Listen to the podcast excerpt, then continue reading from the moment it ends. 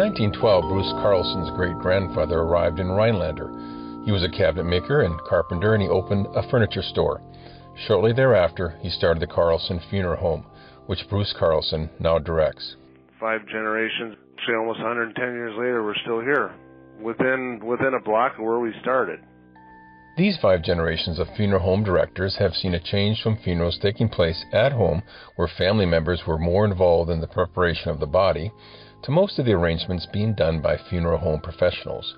Those changes in funerals are really a product of the 20th century, says Emory University professor of religion Gary Laderman. Um, you know, pre-Civil War, there's no funeral industry.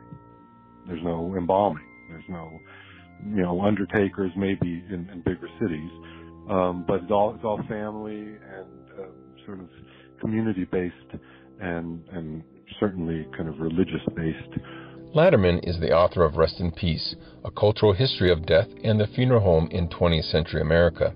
He suggests that there was an American cultural shift where people wanted to have professionals and experts take care of the most urgent matters in our lives. This resulted in the rise in importance of the medical and funeral industry.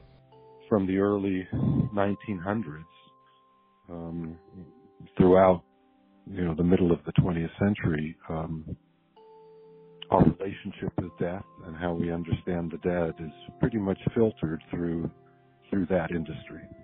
Over the past year, the funeral industry has had to pivot again and make significant changes as a result of the restrictions brought about by COVID 19.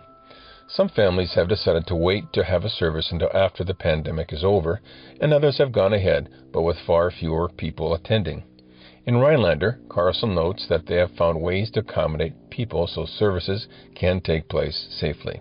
The things that we've had to do is use one entrance for people coming in, use one entrance for people leaving, making sure that they all maintain the distancing and are wearing masks. Um, we've, as far as register books or passing anything out, we've had to do it personally and make sure that they take it with them. Um, we've had to have a supply of pens that we can clean be- between people using them, like for register books and so on and so forth. People oftentimes ask if we Zoom or Facebook or YouTube the funerals, and, and we've done quite a bit of that.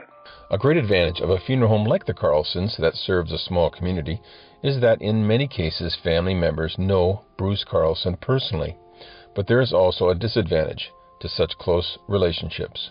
I regularly meet now with either people that I've known my entire life or with their children who I graduated or went to school with. And it's nice because we all know each other that well and it's comfortable for them that knowing that their loved one is being cared for somebody that they've known their whole life.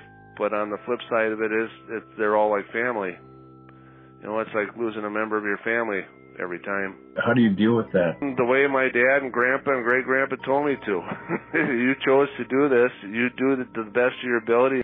Go home and love your own family and and um, meet the dog wagging his tail and happy to see you regardless what went on during all the day and and yeah, but it's hard. As tough as it is, Carlson gets satisfaction in helping people during what may be the worst day in their life. It's an honor that those people think enough of us that at the most difficult time in their life, they trust us not only to take care of their loved one and put that person in our care, but also trust in us to care for them and carry out what they want to have done. A quote from Mark Twain seems to sum up the family run small town funeral home. Let us live so that when we come to die, even the undertaker will be sorry. Carlson also reminds us that our society and the funeral industry made it through disease and large scale death events before, like World War II and the AIDS crisis. He says in his reassuring voice that we will make it through this one too. For more information about the funeral industry and Laderman's work, you can visit WXPR.org. For WXPR News, this is Jim Skibo.